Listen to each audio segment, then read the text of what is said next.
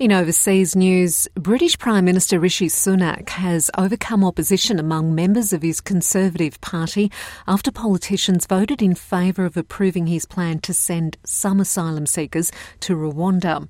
Right wing elements in his Conservative Party had demanded he toughen a new bill to tackle illegal immigration in moves centrists feared would breach human rights protections.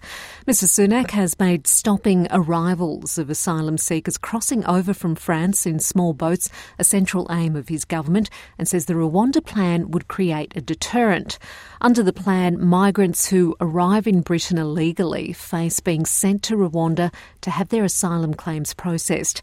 Interior Minister James Cleverly has welcomed the plan. This bill sends an unambiguously clear message that if you enter the United Kingdom illegally, you cannot stay.